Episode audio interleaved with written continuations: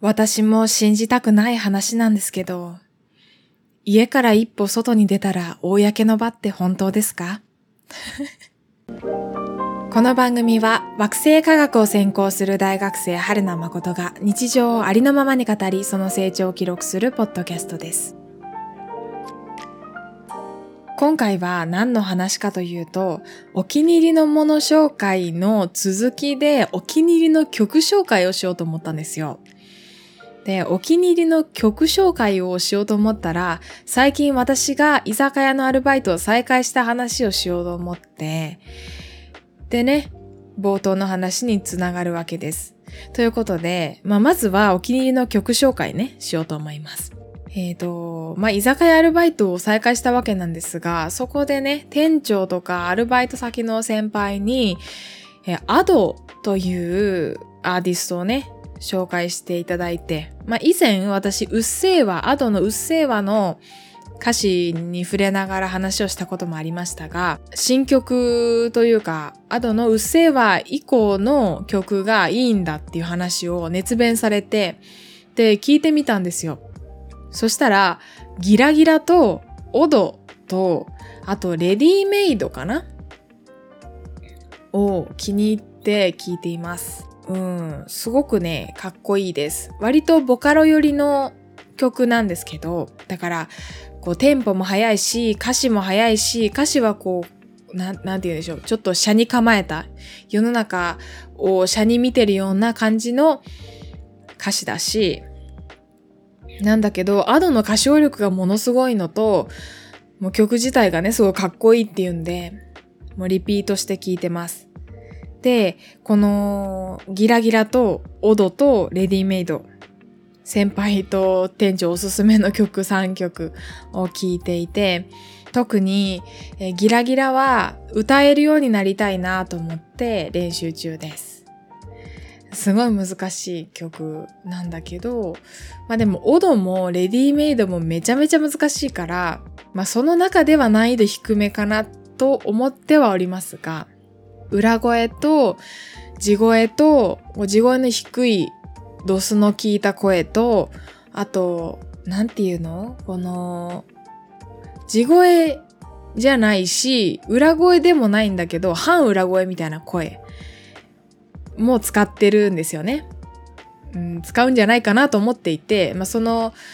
練習をしています。私歌うのが大好きなので、で、大学のサークルも歌に関係するようなサークルに入っていて、サークルで歌おうかなと思っているので練習中です。っていう話をしたかったんです。アドのギラギラとオドとレディメイドを聞いてみてっていう話をしたかったんです。で、まあその話するんだったら、あ、ぜひ聞いてみてくださいね。すごくかっこいい曲なので。まあ好き嫌いは分かれるかもしれないけど、私はね、お気に入りの曲です。なんか、こうギラギラとかね、あの、バイト前に聞くと戦闘態勢に入れるので、すごくいいですね。で、えー、居酒屋アルバイトを再開したよっていう話ですよ。で、あのー、もうぜひ、この、まあ、ほぼ愚痴ではあるんですけど、ぜひ愚痴にならないように話を進めたいとは思っております。はい。そのね、居酒屋で働いていて、前々から思っていたことなんですけど、座敷の席でスリッパをちゃんと並べませんっていう話と、トイレで、トイレは綺麗に使いませんっていう話なんですよ。もうね、この時点で愚痴よね。もちろん、居酒屋のね、アルバイトとしては、ぐちゃぐちゃになってしまったスリッパは揃え。トイレはトイレチェック行って、あのー、なんか床に落ちてる手を拭いた後の紙とか、引きちぎられたトイレットペーパーとか、そういったものをきれいに掃除して、あとはぶちまけられたハンドソープとか、うちのお店割と客単価高いはずなのにな、なんでこんなにあの、仕様のね、トイレの仕様とか、あと、スリッパがね、こんなにはちゃめちゃなんだろうかって思う時はあります。お店だから、適当に使えばいいやと思っているんでしょうね。私は割とどこに行っても靴は揃えるし、とか割とあのー、居酒屋でスリッパも並べるようなタイプなんです。じゃないとこう気持ち悪いので、さら並べるようなタイプだし、あと、そうだなてか少なくともトイレの手洗った後の紙服じゃないですか。手洗った後、こうペーパータオルっていうの？で、手拭くでしょ？で、それゴミ箱に捨てるじゃないですか。で、そのゴミ箱にちゃんとシュートしてほしい。バスケットボールコートみたいにあんな上にあるわけじゃないんだから、しかもめちゃめちゃ遠くにあるわけでもないし、もうそこにあるんだからゴミ箱にそこに捨ててほしい。なんで、こう、ゴミ箱から漏れちゃったものを拾わないんだろうって思う時があるんですよね。うちのお店に食べに来る方々は皆さん私よりも年上の方ですから、大人でしょっていう気持ちになるんですよ。はい、愚痴になってきたぞ。愚痴になってきたぞ。愚痴だよ。初めから愚痴だよ。うん、で、そう。それで、お酒飲んで、もう、わけわかんなくなっちゃってそうなってるのか、そもそもお酒をわけわかんなくなるまで飲むってどうなのかっていう話もあるしね。まあ、日頃のストレスをお酒で発散している方もいらっしゃるんでしょう。いいよ、別にスリッパー。私がしゃがんでね。わざわざしゃがんで、わざわざしゃがんでってアルバイトだからね、しゃがんで並べるんだけれども。あ、ちょっとめんどくさいなと思いながらも、スリッパを並べ、トイレのゴミを拾い、そういうことをする人がいないと自動的にトイレは綺麗にならないし、スリッパは綺麗に並ばないわけ。だから、だから誰かがやってるんだろうなっていうことをまず認識してほしいよね。はい、愚痴ですね、ただの。ごめんなさい。で、あそうだ、私がこの、このことを喋ろうと思った時に、愚痴になんないようになんないように、お説教になんないようにと思って考えたんですけど、もうもう半ばお説教だし愚痴なんですけど、まあそのためにどう考えたかっていうと、どうしたらスリッパを並べたくなるかとか、どうしたらトイレのゴミ、トイレのそのペーパータオルをきちんとゴミ箱に捨てられるかっていうことについて検討しようと思ったんですよ。と言いますのも、ちゃんとスリッパー並べない人は並べないし、ゴミ箱を捨てちゃう、あの、ゴミ箱にね、ペーパータオルがゴミ箱からこぼれたら、あの、拾わなくてそのままもういいやと思って帰っちゃう人もいるんですよね。で、その時に、どうしたら、あの、綺麗に使ってもらえるかってことを考えよう、考えた方が建設じゃないですか。あの、怒ってるより、なんでできないんだって怒ってるより、どうしたら、スリッパを並べたくなるかとか、どうしたらペーパータオルをね、ゴミ箱にちゃんと入れたくなるかっていうのを考えたときに、ちょっと頭に浮かんだのが、いつも綺麗にトイレを利用していただいてありがとうございますっていう言葉ですよね。それが思い浮かんだんですよ。あれって感謝してるんだけど、あの、感謝してるんだけど、あ、みんな綺麗に使ってるんだって気持ちにさせて、じゃあ自分もちゃんと綺麗に使わなきゃなっていう気持ちにさせるっていう効果があるって聞いたことがあって、うんとね、ちゃんと綺麗に使ってください。困ってますって書くより、いつも綺麗にご利用いただいてありがとうございます。皆様のおかげですって書いてある方が綺麗に使うんだっていう話。だから、うちの居酒屋にも書いといたらいいと思うんですよね。いつもゴミ箱にしっかりと ペーパータオルをシュートしていただいてありがとうございますってそしたらちゃんと、あのー、シュートするし、ちゃんと捨て捨てるし、あと、お座敷に関しては、あの、スリッパを並べる位置を書いとく。あの、スリッパマークみたいなやつを書いとく。と、そこに並べるんじゃないかなっていう。だって、例えばね、かかとがお部屋の向きになるように、つま先がお部屋の外の向きになるように、しっかり並べて置いてある風なマークを床に書いておいたら、ずれた時に気になるじゃないですか。あ、並べてほしいんだなっていうのがまずわかるのと、なんかずれてんのが気になるなってなって、あ、並べようかなっていう風な気持ちになる人いると思うんですよ。だから、ちょっとダサいけど、床にスリッパをこう並べてくださいっていうマークをね、あの、横断歩道でここで止まってくださいみたいなマークあるじゃないですか、子供用に。ああいうやつをつけといたらいいんじゃないかっていうのを思いついたわけですよ。いや、我ながらいい案だな。ダサいけど。皆さんも何かいい案が思いついたら教えてください。もう仕事でね、皆さんお疲れなのは分かってるんです。仕事で疲れて、飲むかってなって、こんなご時世だけど、あの、ちゃんと感染対策してるお店に行って、で、距離取って、換気してるお店に行ってね、距離取って、マスクつけたり外したりしながらご飯食べる、そういった方もいらっしゃるのでね、実際。あのー、あれですよ、コロナになったばっかりの頃は、全然マスクしてくんなかったですもん。あの、注文取りに行っても、注文取りに行ってもマスク外したまんまで注文するとか、そういう方ばっかりだったんだけど、最近は店員さん来たらマスクちゃんとつけて注文してくれるとか、そういう方が増えましたね。私がそれ、それがなんかこう、あとトイレ行く時にちゃんとマスクつけるとか、そういうのって、あのー、あんまりこう、ウイルスの専門家じゃないから、どれぐらいその、それが感染対策に効いてるのかってよくわかんないけど、だけど、気持ちとしてはありがたいなって思って。もちろん店員の私はマスクしてるし、めちゃめちゃこまめに手洗うし、もう絶対になりたくないから、すんごい消毒するし、だからもう手荒れまくってるんですけど、だからね、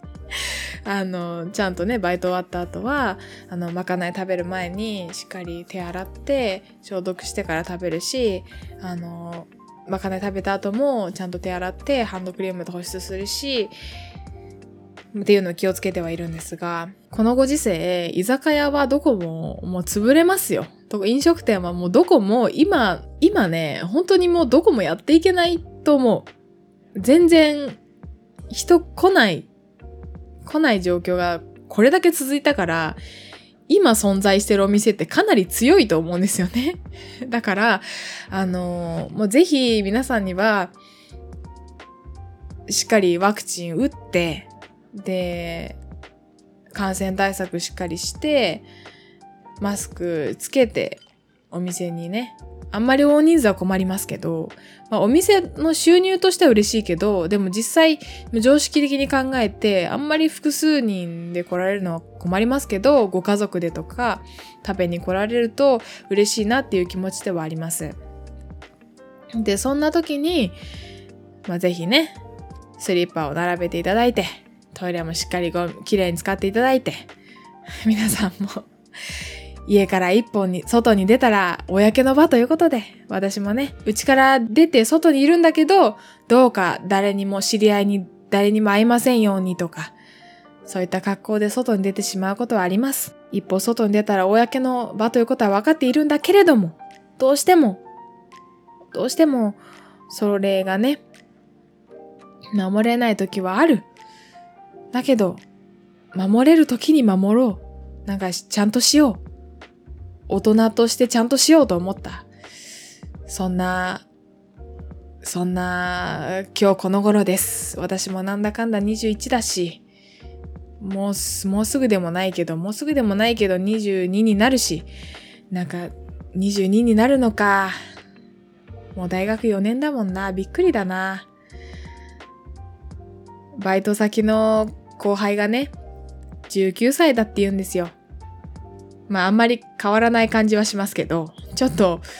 そうだな、あんまり、そうですね。あんまりそんなに変わんないような気もするけど、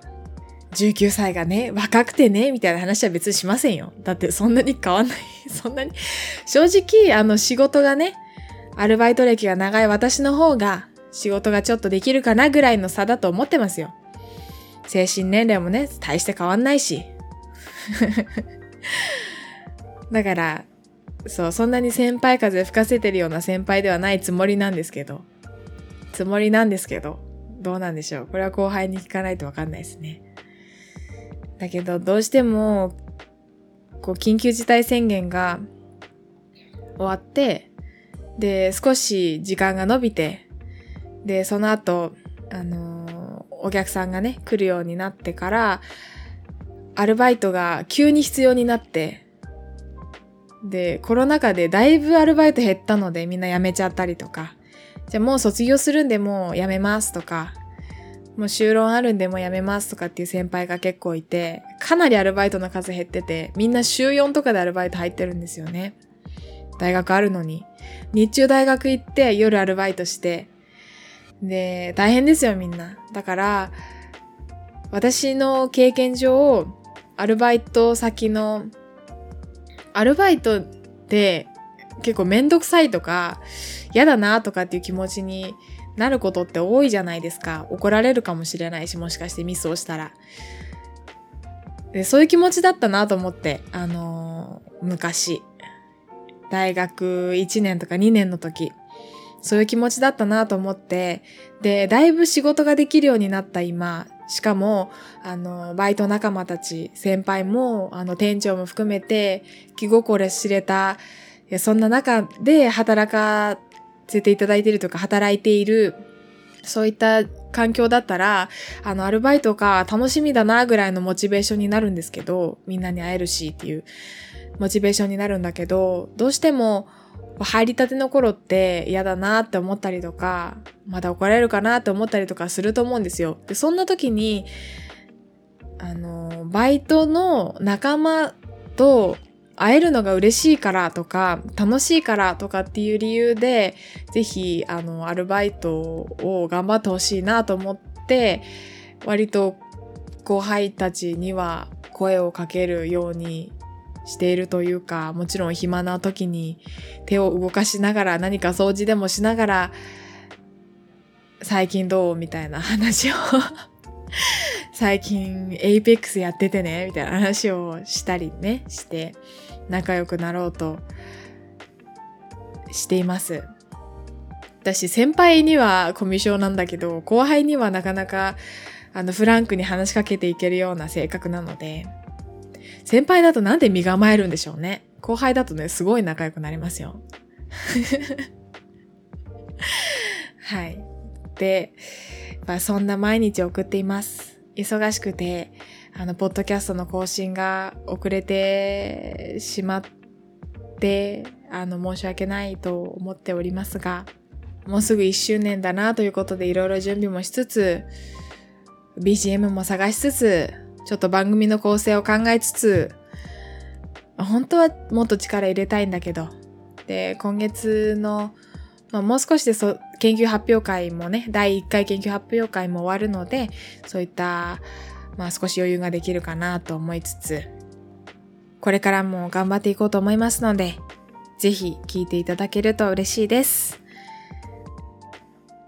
番組の感想や私へのメッセージは、春名誠アットマーク gmail.com、harunamacoto アットマーク gmail.com、またはツイッターでハッシュタグ誠の友をつけてつぶやいてください。お待ちしています。私が友達と宇宙を熱く語るポッドキャスト番組コペテンナイトは毎週水曜土曜に更新しています。最後までお聴きいただきありがとうございます。次回もお楽しみに。